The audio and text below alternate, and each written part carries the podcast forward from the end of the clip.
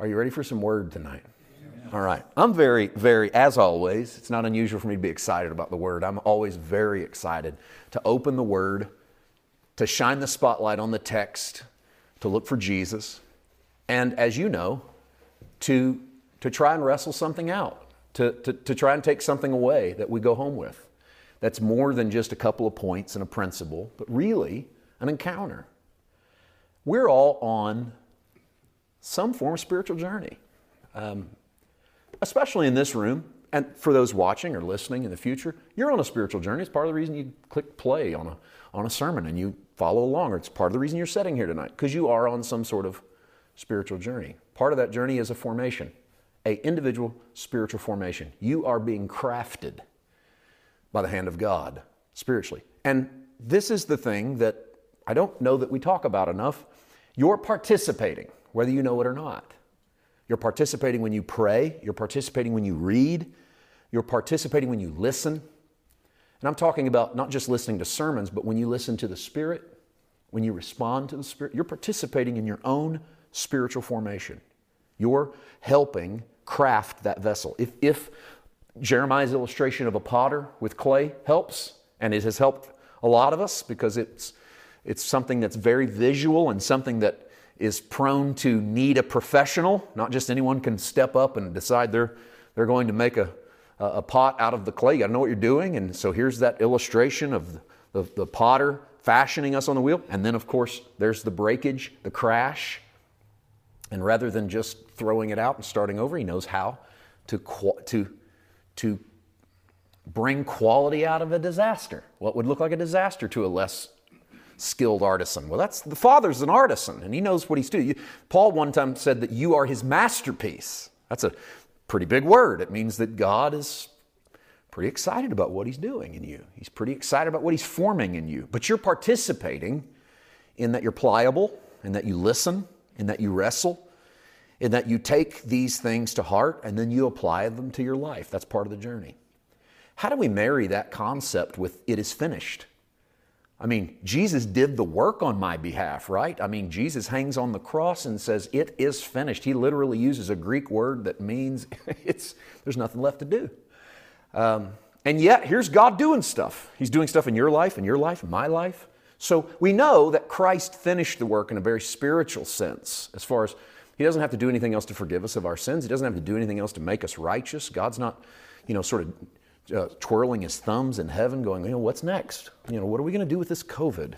Uh, what are we going to do with the economy? What are we going to, you know, God's not, well, he's not freaked out, and he's certainly not still working on stuff to affect our redemption. And yet, here's God working. And we know those two things are compatible. Finish the work, and yet all of us go, God's working, right? Someone says, oh, what, you know, I don't know if God's doing anything. And we, we go, God's working.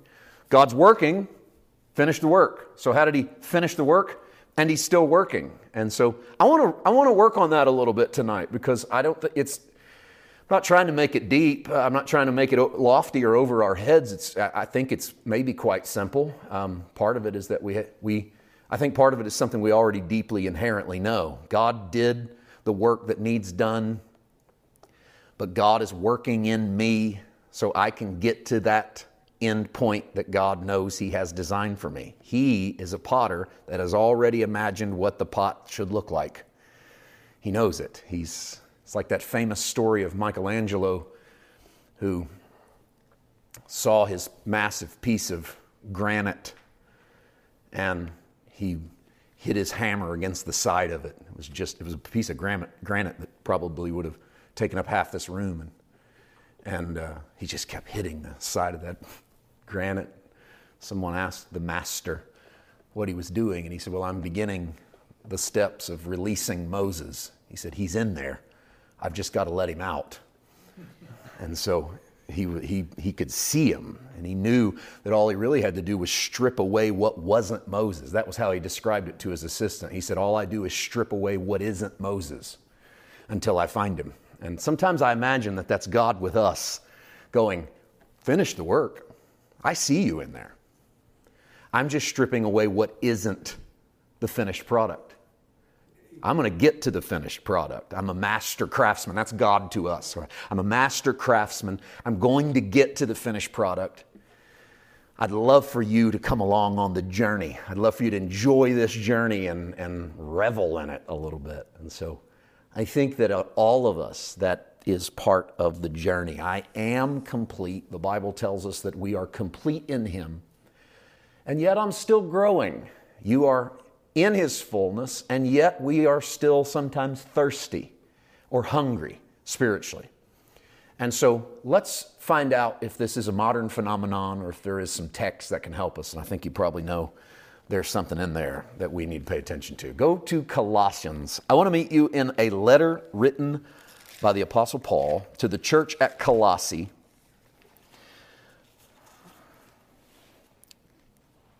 Um, Colossians is, is a fascinating little book. It's, it's sort of a in some ways, it's a mirror of, it, of Ephesians. Uh, it contains a lot of the same basic principles, uh, but Ephesians has always been considered a little bit more of the church of Jesus.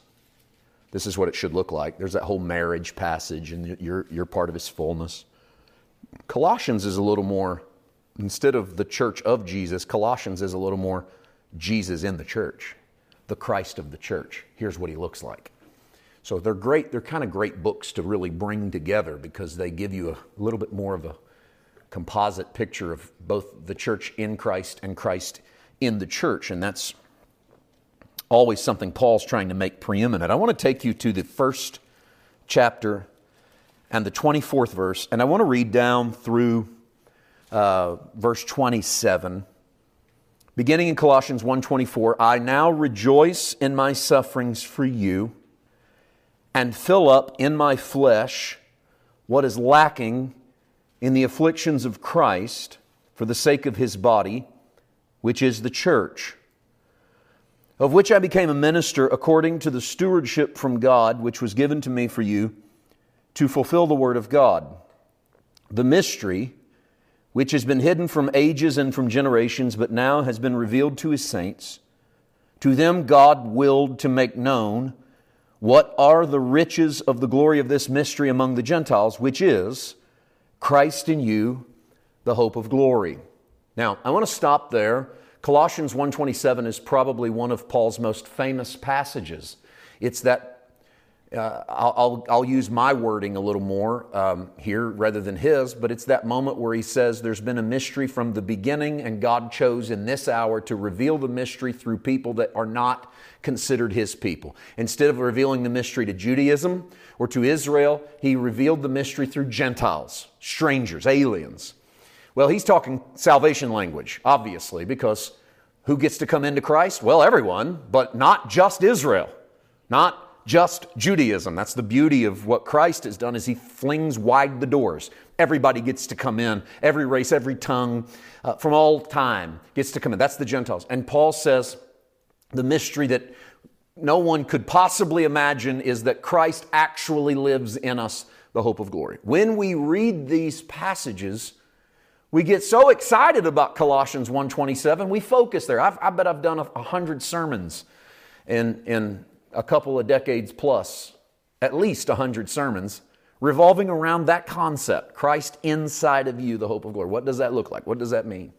And when I first really had a revelation of grace in the finished work, it was a powerful verse to me because it meant that Christ isn't over there and I'm over here, and we have this big gap, but Christ is in me, and that whatever God wants to do by showing me His glory isn't just outside of me. It's in me. And that's a that that blew my mind when I came into this. That was uh, because I came up in environments of camp meetings and revivals where you went to find the glory of the Lord. And everybody would always say, God's glory is going to fall in this place, in this meeting, or God's going to reveal himself here tonight. And I always thought God revealed himself externally. And I kept waiting on it. And, and I saw great, mighty things, but I felt that's where it happens. So Get in church as much as you can, because then you'll get to see more of God's glory. And when I had a revelation that Christ is in me, the hope of glory, wow, Christ in me, it means he goes home with me and means he lives with me. And wow, a little bit scary, honestly, because he's not just at church, he's with me, which means you know, I got to straighten up. I, can't, I can't be, yeah, I, I, gotta, I gotta, I gotta pick it up a little bit because he's in me. He's not just at church going, I knew what you did this week. Instead, he's, I was there when you did it this week, which I know I always knew. But of course, the moment you internalize Christ, you know, you feel like the spotlight goes on everything. We could sit here tonight for an hour and talk Christ in you, the hope of glory, and we'd have a great, great time. I, I love talking about Christ in you, the hope of glory. I think it's one of the thrills of New Covenant theology, is that you get to internalize what could, in most of our circles, have only been externalized. We get that, and you get that every day. But I'm not going to do that.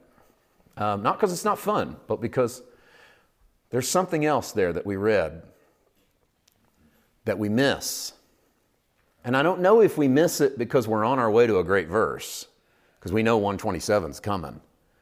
Or I don't know if we miss it because subconsciously we don't know what to do with it. So we just sort of stumble through it and we move on and figure, oh, well, someday we'll figure it out. And I don't know how long we're waiting on someday. You know what I mean? Like I've read verses my entire life and went, oh, someday I'll get, I'll figure that out.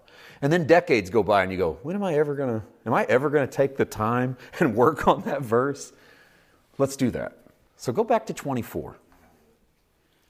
I now rejoice in my sufferings for you, and I fill up in my flesh what is lacking in the afflictions of Christ for the sake of his body, which is the church. And so I want to ask what I think now that you've refocused on this verse. See, I could feel you catch that as we reread it. I could even see some eyes like, ooh, wait a minute. I kind of missed that the first hundred times when I read through that verse, but now that you force me to slow down a little bit, there's a pretty heretical statement in the middle of that verse. I don't know if you caught it. And if not, let me put a little spotlight on it for you. I fill up in my flesh what is lacking in the afflictions of Christ. Paul says, I fill up in my physical body what lacks in what Christ put in his physical body. The reason I say it's a little heretical is because what other word are you going to use for it? Because in modern English, what he said was, I feel like I'm taking abuse and persecution and pain and embarrassment, and what is really happening is, I'm taking in me what Christ didn't take in him. And the reason why that's obviously heretical is Christ bore everything in him. He bore my sickness and my sin and my shame and my guilt, etc., etc., etc. I don't have to convince you of that. Part of why you love Christ is because you see him as the ultimate lightning rod for whatever was on its way into the human family, whatever was plaguing us, whatever was hurting us. He said, If I be lifted up, I'll draw all of it into me, Jesus said. So, what gives Paul the right in Colossians 1:24 to say, "In my flesh I fill up the afflictions." In light of where we opened, it is finished. God did the work and finished it at Calvary, and then here's Paul. Well, let's start with the obvious. Paul's not a heretic. I'm going to get that out of the way now. This isn't one of those sermons that just gets darker and darker as you realize this guy just thinks we ought to kick Paul out of the Bible. I don't agree with that. I will tell you, I don't think Paul's statement is heretical. If we can get inside the mind of what I think the Apostle Paul is thinking as he writes this, and we're not running off into some deep end tonight or wading out into some strange interpretation, I want to stay pretty strict to the way that I feel the New Testament lays out this, the salvation story. And when you do that, you've got to acknowledge a couple things about salvation. We got to look at the objective and we got to look at the subjective. And of course, the objective is on God's part. That is what God has done, that is what God is doing, and that is what God will do. It's up to Him. It's not up to me, it's not up to you. It is objective. God said it, I believe it, it is so, right? But the I believe it part is subjective. That is subjective to me, subjective to what I do with the word or what I do with faith or what I do with this text. God can't make me wrestle with the Bible. He can't make, he, he won't. Whether he can or he will, he won't. make me, but he isn't offended by it. In fact, I think God loves it when we take him to test. Otherwise, there would be no Israel. I've told you this before. Israel is he who contends with God. If you want to watch God develop a people in the Old Testament, he develops it around someone who takes him to the mat. And I think Paul's one of those guys. So let's be those guys. Let's be that that takes this to the mat. And so that's subjective. That's on me. So let's deal with it as finished. It is finished objectively. Absolutely. God finished the work. Jesus paid it all. Nothing I can do about that. God loves humanity. Nothing I can do about it. I love to say to people, God loves you so much, there's nothing you can do about it. That's objective, right? He loves you so much, you know, yeah, but I don't want to, I don't want him to love me. Too bad. Subjective love. There's nothing you can do about it. He loves you in spite of yourself. When you're hateful and you're mean and you're rebellious, or you think you're an atheist or an agnostic and you've pushed God out of your life, it's okay. He loves you anyway. I didn't say that the subjective side's being returned. You don't have to love him back. He would love for you to love him back. Subjectively, that's between you and God. Your faith is on your shoulders. Your desire for Him is yours, not His. As far as God's concerned, it is finished. He did the work. Subjectively, what do I have to do? Well, I respond, right? I participate. This is my spiritual formation.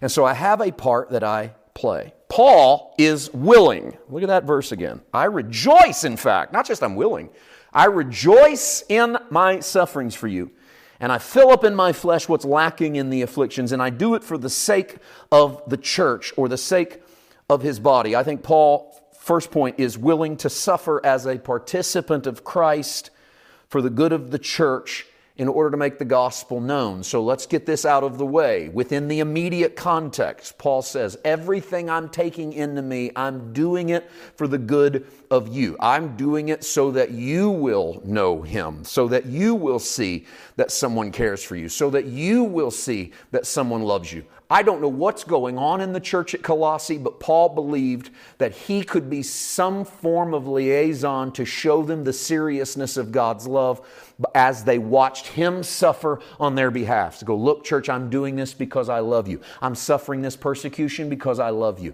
I'm suffering this pain because I love you. I'm suffering this problem because I love you. And, and, and I, we're on our way. Because I, I, I believe that when you walk out tonight, you, you can have a very clear, as clear as we can do, but a very clear idea of not only what Paul said, but what Paul meant and why it's vital for you. So we're on our way to that, okay? On the way there, there's a few things that I want to lay out as a, I think, a principle for, for who we are in Christ and what this looks like. I want you to know that God has not chosen to bring salvation through the, to the world through prosperity and success. God chose from the beginning of the gospel message to bring salvation to the world through suffering. How do you know? Go to the cross. When God brought salvation to the world, He could have done it at the tip of a sword. He had legions of angels waiting in the heavens to pull Christ off of the cross in the event that Christ wants the glory of God without the suffering. What's Calvary? I mean, it's the epitome of suffering. It is Christ the man, it's Jesus the man laying his life down for the very people who kill him. And the first words out of his mouth at Calvary Father, forgive them. They know not what they do. That's our first hint that something weird's happening here.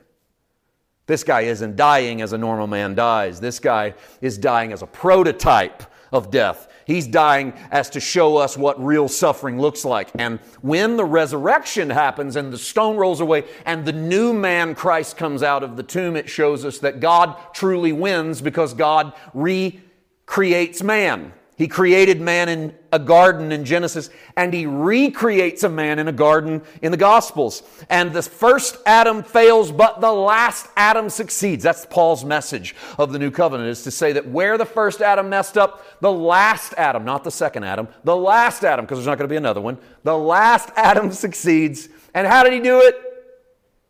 Totally without, this just doesn't even make any sense. He did it by dying.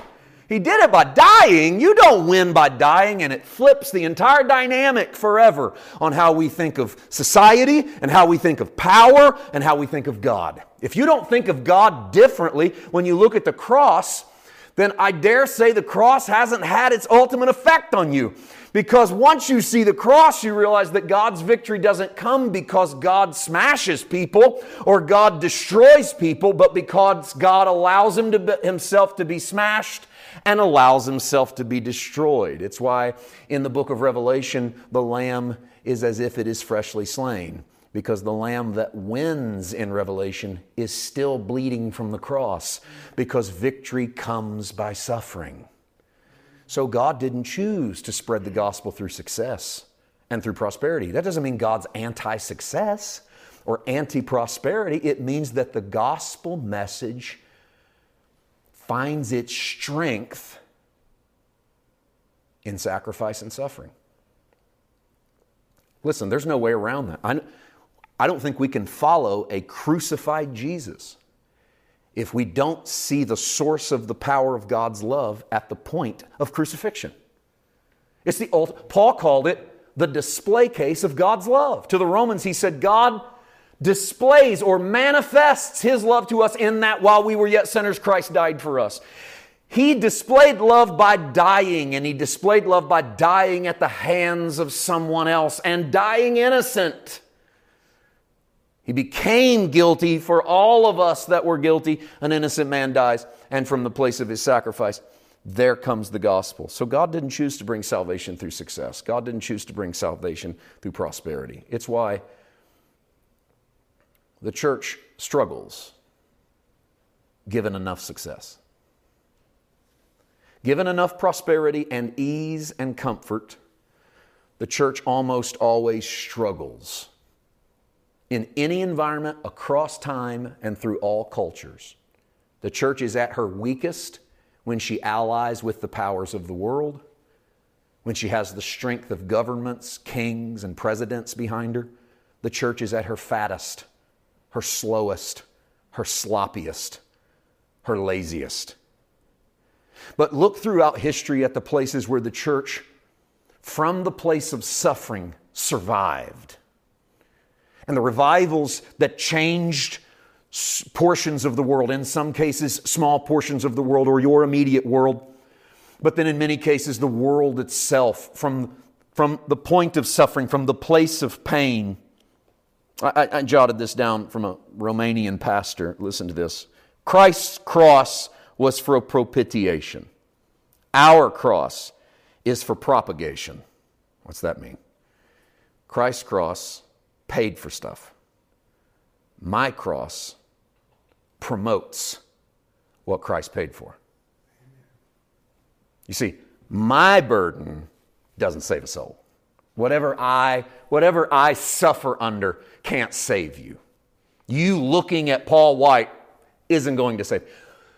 But what I suffer under can work as a salesman for the cause of the kingdom and for who Christ is because I become a bit of a window into the goodness of God when you watch my life and you say, I see what he's going through. I, I feel what she's going through. It makes me believe there's a God in heaven. It makes me believe there's still a miracle working God. It makes me believe that God is good. I don't bear anyone's burdens, but I do promote a Christ that bears burdens. And so my cross, your cross, your burden, isn't to propitiate anyone, but to propagate the gospel. He also said this Christ suffered to accomplish salvation, while we suffer to spread salvation. I think that's a great way to say it. So, whatever suffering Christ had, he did it to bring salvation to me. Whatever suffering I might have, you might have, we do it so that salvation is promoted to someone else. That leads me to this thought. We're still on our way. We're going to settle at, on 24, but we're still on our way. Here's just some things. I, I haven't been with you in weeks. So that means I jot stuff down, I'm thinking stuff over, working through stuff. I go, let's save that for Chapin. All right. You guys know, you know, my, you know, you, you got guinea pig status once in a while with me, all right? Our role is not to get to heaven. Let me just pause right there. Dot, dot, dot. okay? Our role in Christianity, in salvation, in following Christ, our role is not to get to heaven. Meaning as well that the pastoral role is not to get you to heaven, contrary to what some pastors preach. I couldn't disagree more. All due respect to, to leadership. It isn't easy to be a pastor, so sometimes we say stupid things and we don't mean it. We just, we might mean it, but we, we, we shouldn't mean it. But we've said it, and I've said it too. I've said to my congregations before, my role is to get you to heaven. No. Um, that's not even your role. It's not my role, it's not your role. Our, our role is not to get to heaven. Our role is to be a participant in the restoration of all things through Christ. If your role was to get to heaven, he might as well save you, kill you, take you home. But he doesn't. He saves you, and then he holds your hand through all kinds of hell and he puts heaven into some of it. And the garden grows. And not every day is easy. Some days are awful. But he never leaves you and he never forsakes you. Why doesn't he just take you out? I mean, if the object's to get everybody to heaven, if what God really wants is to populate heaven with earth, we need worshipers up here in heaven. Why don't he just take you out? But you see, God's not in the abandonment business. We in some cases, want to abandon what we see going on in the world. We just wish you could burn it all down and start over. God is not that way. He's not in the abandonment business, He's in the restoration business. God isn't looking at planet Earth going, I don't think they're going to make it. We're 2,000 years too late for that. When Jesus died at the cross and the stone rolled away, the kingdom was already spreading. God doesn't lose. Now, the end result for in your lifetime may not be what you think it is. It may not be what we think it is, but the kingdom doesn't lose. If I thought there was a chance the kingdom would lose, I would give up on following Christ. What's the point? Because if he's depending on us to make it happen, I don't trust people at a red light. Much less trust people, you know? I mean, I'm double, I'm triple checking. Much less you restore the earth through your faith. Forget it. No. I mean, I'm not trusting you with anything that's that world changing. The kingdom wins because Christ is alive and the king is on his throne, and all of the kingdoms of the earth become the kingdoms of our God, and that's how the text preaches the end. The kingdoms of the earth become the kingdoms of our God. So, what are we here for? Because we are active participants in the restoration of all things, and it starts in us as we watch Him restore us from what we were into what we will be. We do it because He finished the spiritual work on our behalf and it's not manifested as finished in me. So I walk it out every day and I believe Him every day and I meet Him in prayer and I meet Him in His Word and I listen to the sound of His voice and I follow His Holy Spirit for peace and I fail and I fall down and I take three steps backwards sometimes for every step I take forward and it feels like I'm going in the wrong direction. And yet, here we are with Him loving us and shedding his, sharing with us the glory of who he is. And how does it manifest? For too long, we have thought it manifested with success. I'll know I'm getting somewhere with God when I have more money in the bank, when I'm never sick, when I'm not depressed, when I'm not discouraged. We'll know we're a nation of God whenever these people aren't in power, or those kind of laws don't get passed, or this kind of stuff doesn't happen. And we've made a mistake and believed that the gospel spreads because things are good. And it's never been a gospel of when things are good. The kingdom isn't winning because you're making better money. The kingdom isn't winning because your blood pressure's under control. The kingdom isn't winning because you have success in school. The kingdom of God advances because Christ is alive in you as the hope of glory, and He's calling out to you to actively participate in the restoration of your mind and your body and your soul and the world around you. And how will it manifest? Paul said, I fill up in my flesh what is lacking in the afflictions of Christ doesn't mean Jesus didn't pay it all. It means I get to participate in my flesh and see the filling up of the Christ that's in me as the hope of glory. Christ is in there as the hope of glory. That's where he goes in, in three verses. But he opens by saying, The journey to understanding the Christ that's in you is knowing that the sufferings you go through and the pain that you go through and the problems that you go through are not to be bemoaned as if you're away from God, but to be celebrated as evidence that Christ is in you and hasn't left you. Oh, and then this is why the early church at every turn let me slow down and say this. If you do an intense Bible study with a lot of Sunday schools, churches, adult groups, whatever, and you really dig into the, into the meat of the apostles as they write the epistles, there'll always be something that you got to kind of hem haw around in the teaching and, and, and always kind of dance around, and that's the infatuation of the apostolic writers with suffering and persecution. They're always saying stuff like, I rejoice in persecutions, I count myself blessed to suffer with Christ. And they're all over the place in the New Testament. And you're always kind of having to dance around them with Bible studies. It's like, oh, you know, they, they, they were under a different system than we are. They were being persecuted. They had to learn how to, to, to find glory in the suffering, but that's not God's will for us. And it's incredible that we're so averse to bad things happening. We're so averse to it that we have created a culture, even within the church, that where if enough bad things are happening, it's one of two things. Either A, God is doing it to you to try to show you something, or B, you've sinned so much, you're out of God's protection. That's how we preach suffering in the American church. Let me say it again. Bad things happening? Well, God's trying to teach you a lesson. So he's brought this to you. Hopefully you get it. I mean, if you'll get it, you could it, it would stop. So humble yourself, pray, seek God, ask him for whatever. Get the lesson, solve the lesson, God will take all this away. That attributes every bad thing to God. Cancer, tumors, rape, adultery. Oh yeah, well uh, God didn't make it happen, but God's God's, you know, working through it, making I've stood over enough caskets of little kids to stop preaching that foolishness. Because if you want to cause somebody to walk out and tell God they're done with him, then attribute every bad thing that happens in people's lives to a God that's teaching you a lesson you can't possibly understand. Because how in the world are you going to learn that lesson? Or the second one, you have sin in your life, you just won't admit it. If you would, bunch of this stuff will go away. The early church didn't preach either of those things. Instead, they said,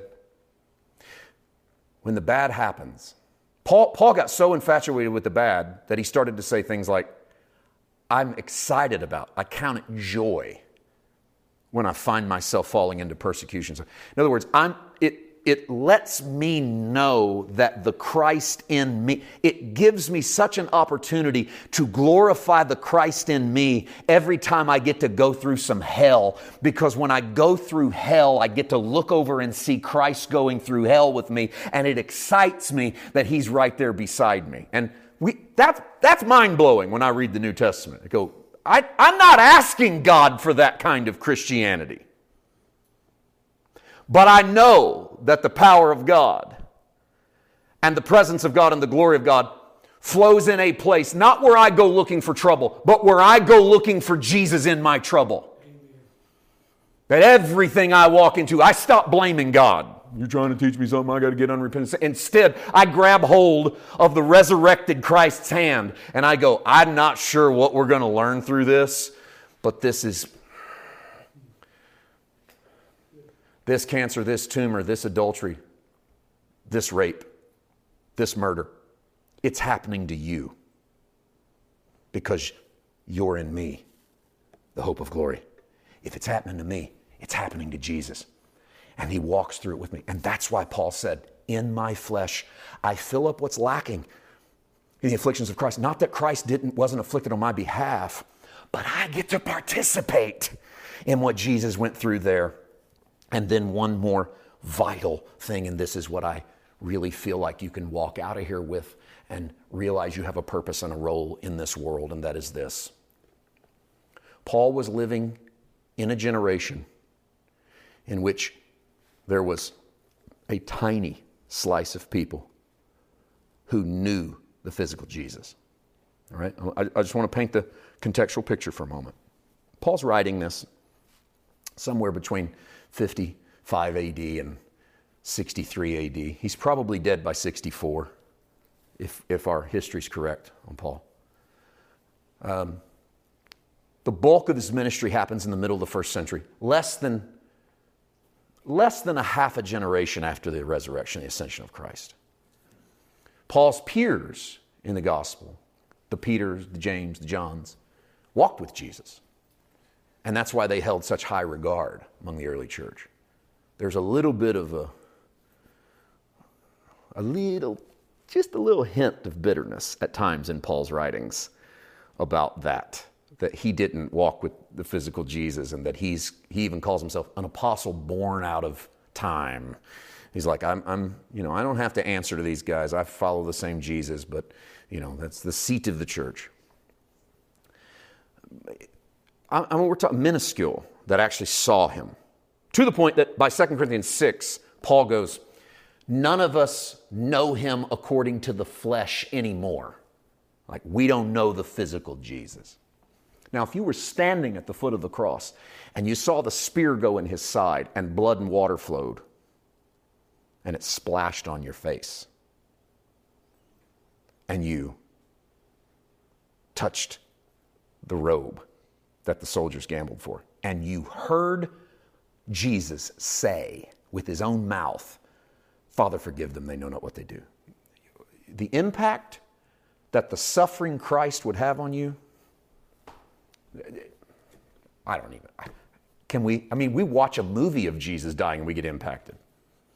Can you imagine standing there? Almost no one could, because almost no one did. And by the middle of the first century, there's not very many people left who saw the afflictions of Christ. Here's the problem the gospel is a gospel that is spread through the message of affliction and sacrifice and death. And yet you can't watch Jesus sacrifice and be afflicted and die because there was no one videotaping it.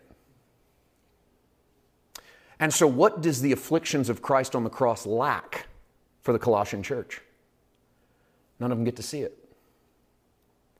God can't prove his love to the, to the Colossian church through the cross that they can't see. Paul was so big on this that when he writes to the Galatians later, he says, I've preached Christ so much in front of you, it's as if he were crucified in front of you. He says that to the Galatian church. Why did he do that? Because he knew that if you could just see Jesus die, oh man, you'd believe in the suffering love of God because you would hear Jesus say, Father, forgive my accusers and my killers. They don't know what they're doing. And you would say, That's the love, that's a love I'll die for right there. And so Paul, knowing that no one could have that kind of revelation, says, You can see it through me. I fill up what his afflictions lack. Because to me, the only thing his afflictions lack is that we don't get to see them. But if we'll open our eyes to people being afflicted, to people being stepped on, to people being persecuted, to people being hated, to people being destroyed, if we'll open our eyes to them, stop segmenting them, marginalizing them, politicizing them, stop making them the enemy, stop making them the us, the them to your us if you can see in that a little bit of suffering and a little bit of pain and a little bit of heartache, mingled with rage and confusion and embarrassment, sure, that's what you're going to see in it because that's what we put into our suffering. But if you can see Jesus in that, then what that person is doing is filling up what the affliction of Christ lacks because your eyes get to see the stranger in pain, the hopeless one, the hurting. And you get to see it in your brothers and your sisters. You know why community is so vital? Because we get to bring our struggles and our pain and our failures and our issues and our difficulties into the same room. And in you, and when you suffer, I get to watch you fill up in your body what I can't see Jesus fill up and his. Because I don't get to go see Jesus at Calvary, but I get to watch my brother. And so, how I watch my brother respond, that becomes my Jesus. Not I serve him, I see Christ through him. Now, I point to this brother for that very reason. Because then you take the affliction and you go, I'm feeling. Listen, that helps when you're the one being afflicted because then you can go, I receive in my flesh.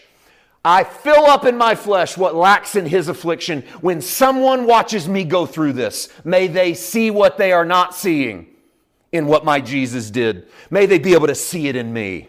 May they be able to see it in how I come through this and how I continue to praise my God and how I don't walk away from the faith. May they see that. And in seeing that, Jesus said, they'll see your good works and they'll glorify your Father which is in heaven. And that's what Paul said for the church at Colossae. He said, I want you to see all this bad stuff happening to me as a filling up of whatever you lack when you look at Jesus. If you can't see it in Jesus, see it in me. And man, if we could start to live that way.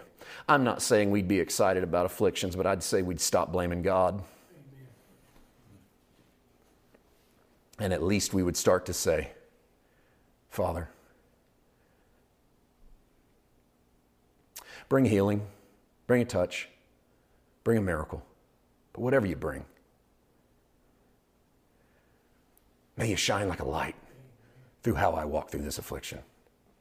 Teach me how to walk through this affliction because I could fill up in my flesh whatever's lacking. When my neighbor looks at the church and they're discouraged with the church and they're mad at that pastor and they hate God and they're sick of the Bible, and then they watch me, and if I'm not careful, I can cause them one more reason to doubt God because all I do is whine and complain and let it destroy me. Or I could be the first person they ever see who walks through the fire with the Jesus I know that is with me, and may I fill up in my body what's lacking in the afflictions when they look at the church or when they look at Christ not because I'm their Savior, but because I can shine a light on my Savior. And maybe in me they can see it. Listen, that's the propagation of the gospel. Did you know that's why we're still here after 2,000 years? Not because Jesus has been coming back in every generation holding camp meetings and healing people by seasides. No.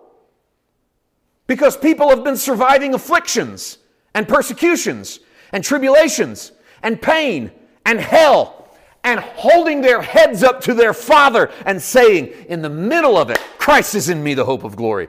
And whole generations of people have come to Christ because of that and said, That's the God that I want to serve. It's why I am concerned when the bulk of our converts come in because they've been presented with a God that if you'll accept Him, your life will go better. Come to Jesus, He'll fix stuff. Come to Jesus.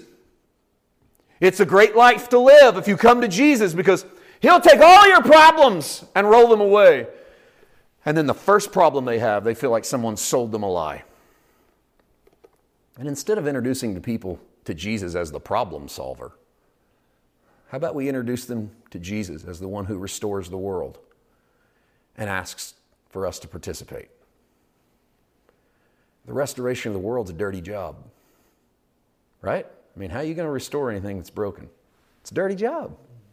You ever fixed up anything knocked down, broken down? Sometimes you just want to knock the whole thing down, dig a big hole, shove it off in the hole, put dirt over the top of it, and start over, right? I mean, if I were God, that's what I think I would do with this mess. Just go, oh, you know what? Forget it. I mean, I put a bunch of planets in the solar system. We'll just start on Mars. Let's just start over. All I got to do is give Mars a good atmosphere, change the gravitation, we'll just make it a habitable zone. We'll just put a new Adam and a new Eve over there. We'll start all over again. These people aren't going to know the difference. They're all going to kill themselves anyway. So just let them go to hell. But I don't believe that. This is why I'm the ultimate optimist, because I'm a believer in the kingdom. God doesn't lose. I'm not a believer in all of us, but I'm a believer in the Christ in us. It's why I try to preach Christ to people. Because if I could get you to believe Christ actually lives in you, you might take it serious. And if you took it serious, you might care about your neighborhood. You might care about your neighbor. You might start caring about your enemy. I mean, it's one thing to care about the people that like you. What, what would happen in the world if you started caring about the people that didn't? This is an absolute restoration. God asked you to participate. Your job's not to get to heaven. Getting to heaven's God's job for you. He's going to take you there. That's all on Him, man. But you get the role of participating in this beautiful renewal. We are the visual of Christ's afflictions. We speak of Jesus to the world. And how do we get them to believe it? Because we're rich? Because we're successful? Because we're happy? Or because we survive through suffering? Goes a lot farther. And he knew it would. It's why he decided to inaugurate the kingdom by dying on a cross. Not so that you would go die, but so that you would realize suffering isn't bigger than your king. He just goes into suffering and he comes out the other side a resurrected man. And he tells you, you can do the same because Christ is in you. The hope of glory. What's the glory? Stone rolled away. Tomorrow could be better. I walk through this with Jesus because Christ is in me, the hope of all glory. Part of the reason that I said what I did, I'm landing, about going to heaven is not your role is because the message of go to heaven has given us, it has reinforced a hyper individuality in the church. Because what it has done is made us think only about our individual soul going to heaven. And following Christ was never simply about your individual soul. You are an individual within the body of Christ, not an individual outside of the body of Christ. Okay? So, this is why this community that we have here has become more important to you because as you have become part of the community, you have realized that the individual gets strengthened. He or she gets stronger. Why is that? Because when God made Adam, He made Adam with a need. He said, It is not good for man to be alone. Okay, time out. Then why'd you make him alone? You go, oh, you shouldn't talk to God that way. This is good. Wrestle this kind of stuff with God. Okay? This is okay. God says it's not good that man be alone. Time out. Why'd you make him alone then? Here's the answer to that, I think. So that man would know what it was like to be alone and he would realize it wasn't good. Okay? So all it takes is just you go be an individual for a while and you'll realize that some community would be a good idea. So God puts Adam to sleep, pulls a rib out of his side, fashions Eve and hands, him, hands her to Adam, and Adam goes, At last I see I see the image of God in another human being. This is the way the world's supposed to work. And God then branches out of community. So your growth happens within relationship. It's why there's an Eve. And it's why Adam without Eve had a lack, because we all do. The community of believers, why are they important? Because they help us in the midst of our suffering and in the midst of our pain. They lift our arms, they become our support. I think we would do better in the world, church, if the world could enter the doors of the church and see shattered, broken, worn out, beat up, exhausted people who loved one another and who believed for the hope of glory. And that's so opposite of how we're trying to mold it, because we're trying to be fancy and welcoming and fun and happy and up and full of life. And I'm not against any of that. Who would be, what moron would be against happy or against life? But is it creating disciples of Christ or is it creating members of big churches? Is it creating disciples of a Christ who walks through crisis? Or is it adding to the bottom line of a burgeoning budget and the need to expand. It's not about the individual building or the church that I'm even talking about, but the body of Christ at large. If anything, last year when I worked through the seven churches in the book of Revelation, if it taught me anything, it was this there's so much pain and problems in those seven churches. So, why do we act like pain and problem in our church is a sign that our church is unhealthy? pains and problems in our church is not a sign that our church is unhealthy. It's a sign that our church is walking through the fire with the Jesus who stands in the midst of the candlesticks. I think that's more appealing to people that are on a journey, that are in need, that walk in from the world looking for help, and all they got in their life's hell. If they could walk in and see that it's a room full of broken people who are filling up what lacks in the body of Christ through their own afflictions, and in that you get to see God, wow. There might be hope yet for a broken world if the church could admit that broken people belong there. Being broken is part of the prerequisite. Yeah, you're welcome to our group, but you got to bring some problems, man. you got to bring some issues. You got to have some difficulties. You got to have some junk in your life. If you don't have any of that, you don't need us. We, we're a community. What we need is your honesty. And if you're honest, then you probably got some demons. You got some dragons in the basement. You got some darkness in your heart. You got some brokenness and some pain and some tears and some heartache and some anger. And a lot of it's at God and the church. And That's okay because that's a bunch of us. But Christ is in us. The hope that there can be a better tomorrow than there is a today. Don't be afraid if the people in your life wrestle with that truth. Don't be afraid if they struggle.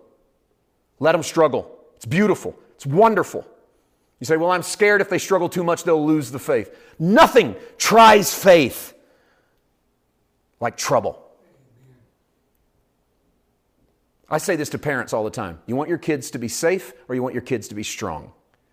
If you want your kids to be safe, helicopter them. Stay over them all the time. Hover. Control everything they do. Keep them safe. Don't you dare let the world hurt them. Be a good parent.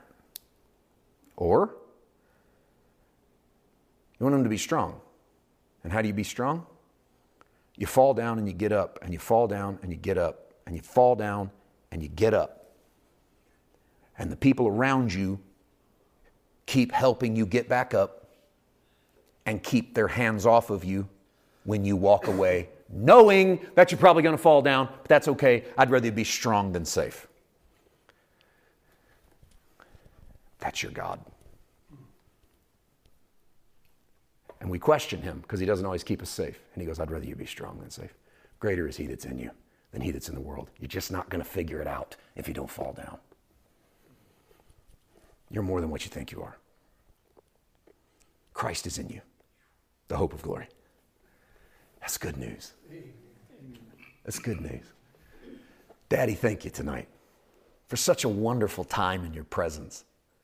Thank you for such a fun journey through the Word. Just a few little verses with so much power in them. We, we, we, we rejoice at 27 when we read that Christ is in us, the hope of glory. We're confused at 24 when Paul is filling up in his flesh what lacks in the afflictions of Christ. But when we start to realize that filling up in our flesh what lacks in the afflictions of Christ doesn't mean you didn't do it. It means that you, you that's in us is inviting us to participate in the restoration of all things, to see our affliction as an opportunity, that our cross is not the propitiation for the sins of the world, but is the propagation of the gospel of God's love. And then that'll change how we treat the stranger and the marginalized and the hurting. And they'll no longer, it'll be us versus them. It'll be us with an opportunity for them. Make us that church. Make us that people. May it begin tonight in Jesus' name. Amen. Amen.